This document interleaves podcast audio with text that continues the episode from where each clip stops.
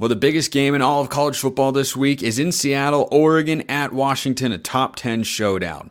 And I hope until the games kick off, Washington State is the story. You are Locked On Pac 12, your daily podcast on the Pac 12 Conference.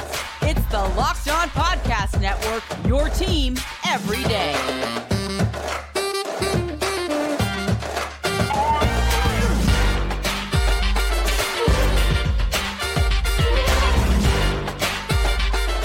Welcome, everybody, to another episode of Locked On Pac 12. I'm your host, Spencer McLaughlin. Thank you so much for making this your first listen or your first view of the day. Part of the Locked On Podcast Network, your team every day, and your number one source to stay up to date with our media rights and soon to be mostly team free. But until then, beloved and loaded Conference of Champions. Like, comment, subscribe, rate, review. Please and thank you wherever you listen to or watch this show. We hit 4,500 on YouTube not long ago. Thank you so very much. Today's episode is brought to you by FanDuel Sportsbook official sportsbook of Locked On. Make every moment more. Right now, new customers can bet $5 and get 200 in bonus bets guaranteed. Visit fanduel.com slash locked on today to get started. So, be talking more about Oregon Washington on tomorrow's show. So many great games to get to, but the implications of that one as it pertains to the Pac 12 yeah, they're they're pretty they're pretty substantial. And College Game Day has correctly recognized that it is the game of the week in college football. Oregon, Washington, big time rivalry, big time stakes, undefeated teams, top 10 teams. Everything is there for it to be a great football game. And everything's there for it to be a great stage on Saturday morning at College Game Day. So, uh, there is an individual who has come up on this podcast before. His name's Pat McAfee. You might have heard of him who uh, says he doesn't care for Washington State. Or at least his words are, I'm about sick of Washington State. And he's tired of all that sort of stuff. Well, you know what? Here's what I hope happens on Saturday Washington and Oregon is the story on the field, but off the field, I hope Saturday morning gives as much publicity to Washington State fans, the team, coaches, media members, everybody as humanly possible. Washington State fans listening to or watching this show. If you are located anywhere within driving distance of college game day, I implore you to go and boo this guy every time he opens his mouth. Bring signs making a mockery of his laughable positions regarding your university and football program. I am not saying to do anything. Don't touch him. Don't go running on stage. Don't do something dumb like that. What I am saying is this guy deserves to hear up close and personal just how Washington State fans feel about their school. This guy deserves up close and personal to understand that he has been wrong and will continue to be wrong until he changes his opinion about Washington State and the way that he feels towards that particular university. Now, uh, back when he made his original comments on game day, Rece Davis tried to reel him back in unsuccessfully, but credit to Rece Davis for trying. He said, once you get up there and, you know, to Pullman, you see those fans, they'll win you back over. He said, no. I'm about sick of them. You know what I want? I want by the end of college game day, I want Pat McAfee to be even more sick of Washington State. I want him to go to Seattle and almost forget that Oregon is playing Washington because there is so much stuff there about Washington State. Fans, memorabilia, memorabilia, old Crimson will be there as we know. I hope that bugs him too because the guy deserves it. Washington State is a school that anyone who's got a functioning brain and an understanding of college football, has tremendous respect for right now. They have an interesting game I'm going to talk about later in the show as well. We're going to get to just about every game. But aside from the big one, that comes tomorrow. Before the games start, Washington State's got a chance here. Just as a university, as an athletics department, to once again show, which they did after McAfee's original comments, that they're not backing down. Don't start now. Don't don't let up now. Don't take the foot off the gas pedal. Full court press to let him know that he is wrong for thinking less of your university and taking shots at them and doubling down on it over and over again, as he has done on multiple occasions on game day and on his show. I hope Washington fans go in there, or Washington State fans rather, go in there and are as rowdy and rum, rambunctious as possible every time they get the chance to say and voice their displeasure of what Pat McAfee has said about them, and Oregon State as well. It absolutely applies. Washington State's been a little bit more at the focus of, of his ire in the comments I'm referring to dating back a couple weeks, but this is the moment. Game day is not coming out to the state of Washington again this year in all likelihood. Maybe for the Apple Cup if both teams are, you know, 10 and 0, 11 and 1 going into it. Yeah, maybe. But that would be in Seattle. They don't like to go to the same place twice, so I doubt that that's going to happen. This is the chance, Washington State fans, show up, be loud, support your school and let him know how wrong he is for doing anything other than what everyone should do, what Chip Kelly has done, what I've tried to do here on the show. And that is make the world understand there is no reason for Oregon State and Washington State to not be a member of a Power Five conference if you're talking about athletic capabilities specifically on the football field.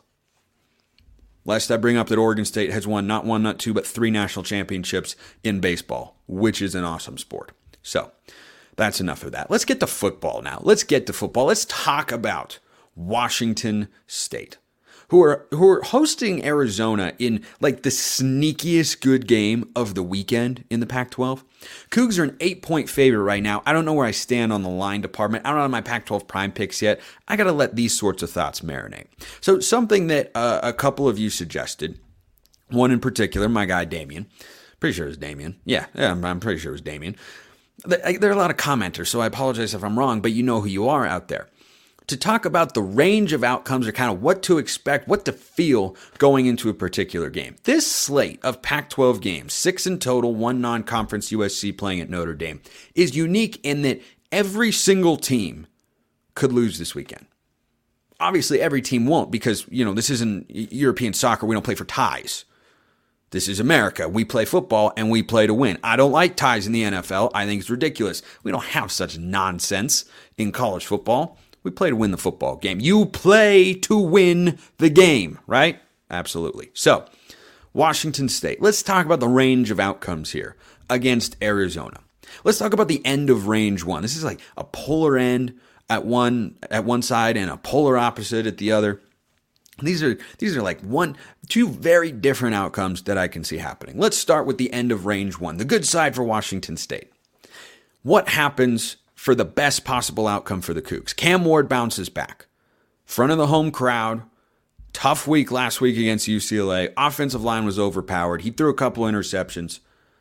Cam Ward bounces back. The Cougs are able to run the football. I'm not worried about Washington State's defense, by the way. I, I, watched them stifle Oregon State until garbage time when the Beavs, you know, staged a comeback to their credit. But eh, the Cougs defense played well. DJ Uiagalelei completed 50% of his passes in that particular game. Washington State's defense certainly wasn't the reason they lost last week. Scored seven of the Cougars' 17 points in the ball game, held UCLA to 25. No issues whatsoever with Washington State defensively. So if Cam Ward protects the football, which tends to be the trend over the last couple of years, Ward protects the ball, Washington State wins. Ward doesn't protect the ball, Washington State does not win. Last week, two interceptions, boom, Washington State loses. The best possible outcome here for Washington State. Cam Ward bounces back. They're an eight point favorite for a reason. I think Arizona is a good team, a good program, in a good spot right now, and can still have a successful season. But the best outcome for Wazoo is winning like 37 to 20, covering that, that eight point spread comfortably. Now that's the end of range one. Range two is on the other side for Arizona. Let's say they go in and Cam Ward is turning the ball over again. This Arizona defense held Washington to their lowest point total of the year in 31 down in the desert. Now it's different on the road, of course, but Washington's offense, I think, is better than Washington State's. Let's say whichever quarterback plays, Noah Fifita or Jayden de Laura, is protected from Brennan Jackson and Ron Stone Jr. The zone of defense finds success in the same way that UCLA did against Washington State. Can Arizona win this game? Absolutely. They can win this football game. Not by a lot. As an eight point dog, it's certainly going to be close. I can't see them winning by double digits, but 27 21, I think, is kind of the best, out, best outcome there for Jedd Fisch's ball club. That's your range of outcomes for the sneaky good game of the weekend Washington State and Arizona. Pac 12 diehards like myself know that it's really good. Everyone should know, though. It's going to be an interesting football game. Washington State, by the way, can't afford to lose another one if they're going to make the Pac 12 title game, playing Oregon and Washington still on their schedule. And If they lose this game, they're out of the top 25, which is not what you want to have happen right now. So, what about everything else? What are the what are the range of outcomes in a game like Utah and Cal? What I don't know. I don't know. What about Oregon State, Washington, and UCLA? Talked about that yesterday. We'll talk about all of it after we talk about FanDuel, of course, because that is America's number one sports book. Right now, new customers can get $200 in bonus bets guaranteed when you place a $5 bet. That's $200 in bonus bets, whether you win or lose. If you've been thinking about joining FanDuel, there's no better time to get in on the action. The app is so easy to use. There's a wide range of betting options, including spreads, player props, over-unders, and more. Visit FanDuel.com slash locked on. Kick off the NFL season. FanDuel, official partner of the NFL. Second segment sips, unofficial partner of Locked On Pac 12. Thanks so much for being tuned in, by the way. So, let's keep things going here. Let's keep things going. Let's let's look at a game like UCLA and Oregon State. What's a range of outcomes here? I feel good about the Beavs at home in this spot. I think best case scenario, Oregon State wins the game by 10 or more points. What does that look like? The defense has another bounce back outing and plays the way they did against Utah a couple weeks ago. That was also at home. Held Nate Johnson and company seven points. I think Dante Moore is better than Nate Johnson or Bryson Barnes, but not by a ton because he still makes true freshman mistakes, though he's improving. DJ Uiagalelei plays, doesn't have to play at the level he did last week. But, but, but, but, if he plays in that sort of range, yeah, Oregon State, you know they might not run the football as well as they have against some other teams this year, like they did against Utah or they did even against Washington State because UCLA's front seven is nasty. But Oregon State, they got a really good offensive line. And I like that offensive line. I like them playing at home. End of range one is Oregon State wins the game, eh, kind of like the 24 to 13 range and get a, and get a cover in there, the four points. Can UCLA win? Pfft, yeah, of course UCLA can win. They can absolutely win the football game because of their defense, which is a weird thing to say about a Chip Kelly coach team. But if UCLA is able to protect Dante Moore and have him throw no more than one interception, if there's one interception, you can survive that. If it's two, if it's three, if it's one and a fumble, that makes it tough. But one or fewer turnovers from Dante Moore, feed Carson Steele, and your defense plays the way it did against Washington State last week. Well, if you can beat Washington State, Washington State can beat Oregon State by the transitive property. I think UCLA is capable of winning the game. So if they're able to do that, I think best outcome for the Bruins, I could see them winning the game by 10 points. 27 17 if the defense is gnarly and the offense picks things up. If Dante Moore is able to find success against a mm, iffy pass defense, shall we say, in Oregon State, got beat more than they would have liked to last week by uh, Fernando Mendoza of uh, the California Golden Bears. And the week before against Utah, backup quarterbacks, but then again, so was Mendoza. He was the third stringer at one point in time. Cam Ward went for over 400 yards up in Pullman, but that was in Pullman. This is in uh, Corvallis. Predictions will come on tomorrow, but that's kind of the range of outcomes. I think either team is capable of winning that game by double digits. USC at number 21, Notre Dame. Number 10 against number 21, the Irish up to a three point favorite. What's our range of outcomes here in Notre Dame against USC? As I said, in all six Pac 12 games this week, both teams can win. I don't need to tell you that for Oregon and Washington. That's a three point game. Guess what? Both teams can win. Same sort of thing here. Both teams can win. Notre Dame, a three point favorite. Let's talk about the end of range one in uh, the positive direction for the Fighting Irish. That'd be a negative direction for the Trojans. Audric Estime plays. His status last I saw, up in the air. It's kind of the Michael Jackson, uh, or not Michael Jackson, Michael Jordan, you know, coin toss game. The guy shrugging with the glasses and the beard, the security guy. Eh, don't know. But if Notre Dame runs the ball well, Sam Hartman could go crazy against this USC defense. Heck, Colorado put up over 500 yards of offense at home against this USC defense. Notre Dame could very well do that. Notre Dame could do that, and if they play well, they could win this game by two scores. They absolutely could. 41 30 is, I think, the high end of what Notre Dame can do here. Now, the end of range two, which is favorable in USC's direction, involves Caleb Williams being, you know, Caleb Williams, the reigning Heisman Trophy winner and uh, one of the front runners to win the award again. Audric Estime doesn't play, or, or, or, or Sam Hartman turns the ball over. This is not a good USC defense. That's well established. They weren't actually good last year either. I tried to tell that to Trojan fans at the time. They didn't really want to listen. I said, hey, you're kind of relying on turnovers here. That's not going to last. I got a, I got a lot of pushback, got a lot of hate on that, and then guess what happened? It didn't last, and they lost twice to Utah and once to Tulane, allowing over 40 points in each of those three contests. Anyway, what we do know about USC under Alex Grinch, they're not very good, but they have had a propensity to turn the ball over, to force turnovers, make plays, and save themselves from poor scheme and poor tackling. So if that happens, or if Audric Estime doesn't plays and Notre Dame's ability to run the ball is limited, USC can also win this game by double digits, 37 27. That's the best outcome for USC. Utah against Cal. Spencer, you said that every team could lose this week. I did say that. Did you remember that Cal's playing at Utah? Yes, I did. I absolutely did. I am so considering the Bears plus 13 and a half for the Pac-12 prime picks. Let's let's talk about the end of range 1 in favor of the Utes, who are again just quietly going about their business, winning football games and waiting for Cam Rising to return. Utah's defense dominates Cal. That could happen. I watched Cal's offense struggle at home mightily against Auburn. I think Utah's defense is a lot closer to Auburn's than it is to Oregon State's on the road because the Beavs offense on the road this year hasn't been so good against Power 5 teams. But if Utah's defense dominates, which they tend to do at Rice Eccles, by the way, and the Utes are able to run the football, they'll just take the air out of the clock. This could look a lot like UCLA going to Rice Eccles a few weeks ago to begin Pac 12 play. It could have a very similar script a turnover to maybe a defensive touchdown. Utah's had a bunch of those in the last several years. They're like one of the best teams in the country at scoring defensive touchdowns annually because, uh, you know, Morgan Scalley and Kyle Whittingham are very good like that. But Utah's offense right now, yee. If Cam Rising isn't there, and I don't expect him to be, yee. Mm. Mm. Doesn't feel great.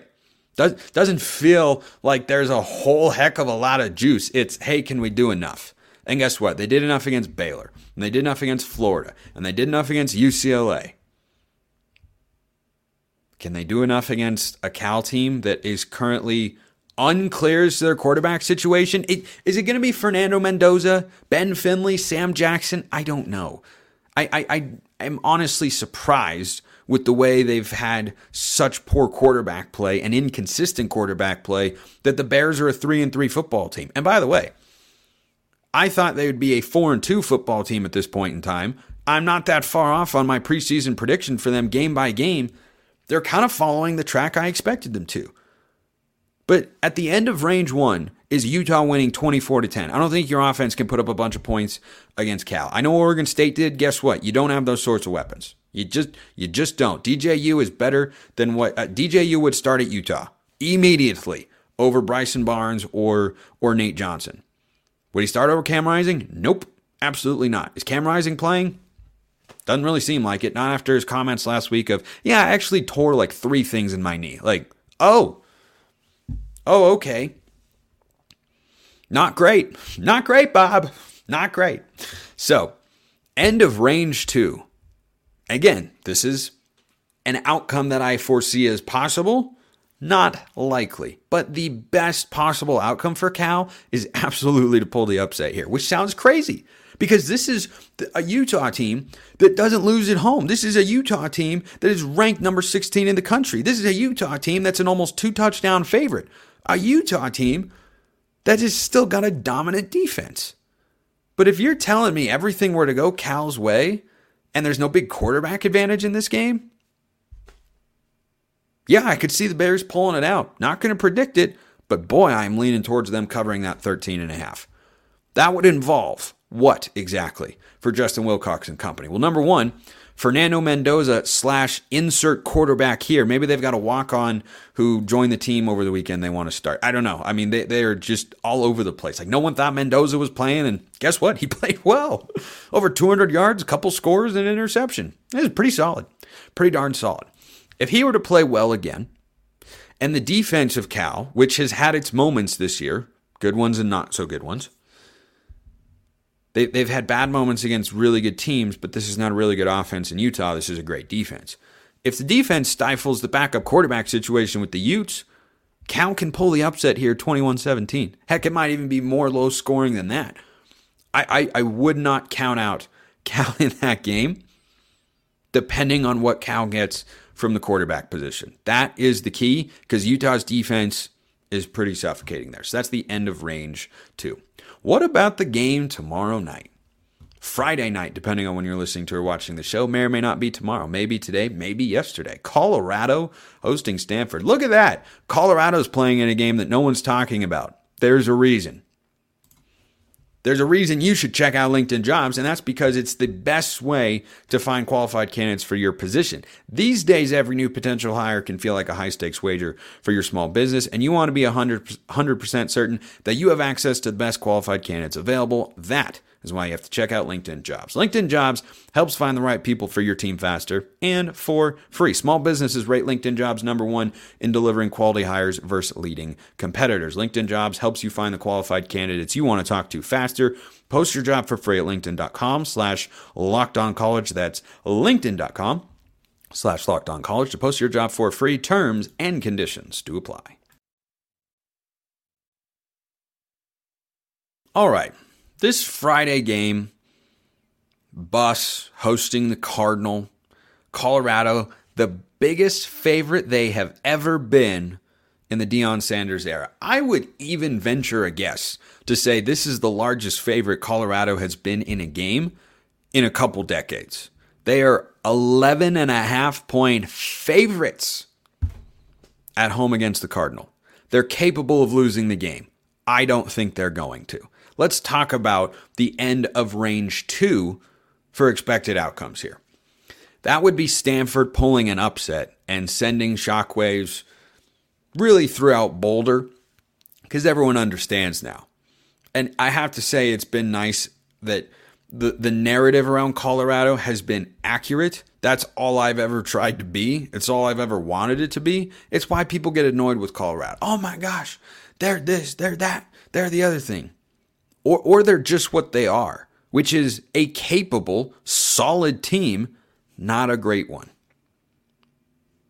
They'll probably make a bowl game this year. They'll be at five wins, I believe, after Friday night. That line of 11 and a half is curious, but Stanford, yee, not good.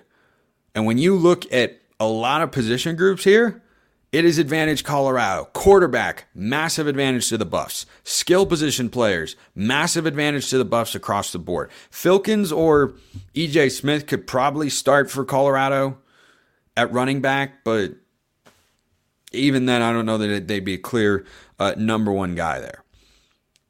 there. There are just not a lot of players on Stanford that would start elsewhere. Really, the only guy is Benjamin Yurosek, maybe David Bailey David Bailey can be really good, really disruptive. So the end of range two, which is Stanford pulling the upset here in Boulder. David Bailey would be involved because we know Colorado's offensive line is bad. They have been horrible this year. Shedeur Sanders has been pressured relentlessly, time and time and time again. So if David Bailey, who played an inferior offensive line once upon a time against Hawaii and had like three sacks and a couple other tackles for loss, if he's disruptive, along with that Stanford front seven in making Shedeur Sanders uncomfortable. And Stanford offensively keeps Shedeur Sanders on the sidelines by doing what? By following the script they had early for the first quarter and a half against Oregon. They played really well through the entire first quarter and the beginning of the second, the first half of the second quarter, in fact, against the Ducks. Eventually, Oregon's talent outmatched them and overpowered them. But Stanford was running the ball, killing the clock. It was old school Stanford with a new school look. And that's the formula to pull an upset here. You got to run the ball, control the clock. Whoever's playing quarterback, whether it's Justin Lamson or Ashton Daniels, has to be able to protect the football against a ball hawking Colorado secondary. A defense, by the way, that has been playing not horrible football for the last couple of weeks. They didn't play great against USC, had a good second half, and then played well overall against ASU. But if Stanford runs the ball and control the clock, and David Bailey has a big day, there's a world in which the Cardinal win 24 21 and dominate time of possession. I am not in that particular camp. Now, I rode Colorado last week in the Pac 12 Prime Picks as my favorite pick of the week, and they had the cover right up until the last three minutes of the game. They end the end of range one, in which Colorado is trying to attain the high end of it, is they run away with the football game. It, it, it's they run away with the football game. The offense rolls against a weak Stanford defense in all facets. They're able to run the ball like they did against USC. Stanford's terrible stopping the run. They're not good against the pass either. Shedeur has a big day. And the defense plays solid. Don't need to play great, just play solid. Then Colorado can win this game 45 17. They could win this one big. That's the high end. The low end is Stanford somehow finds a way to pull the upset. I don't believe that that's going to happen. Great week of games. Talking about the implications of Oregon and Washington tomorrow because there are a lot of them. So tune in for that. Appreciate everyone listening. I'll see you next time. And until then, hope you have a wonderful rest of your day.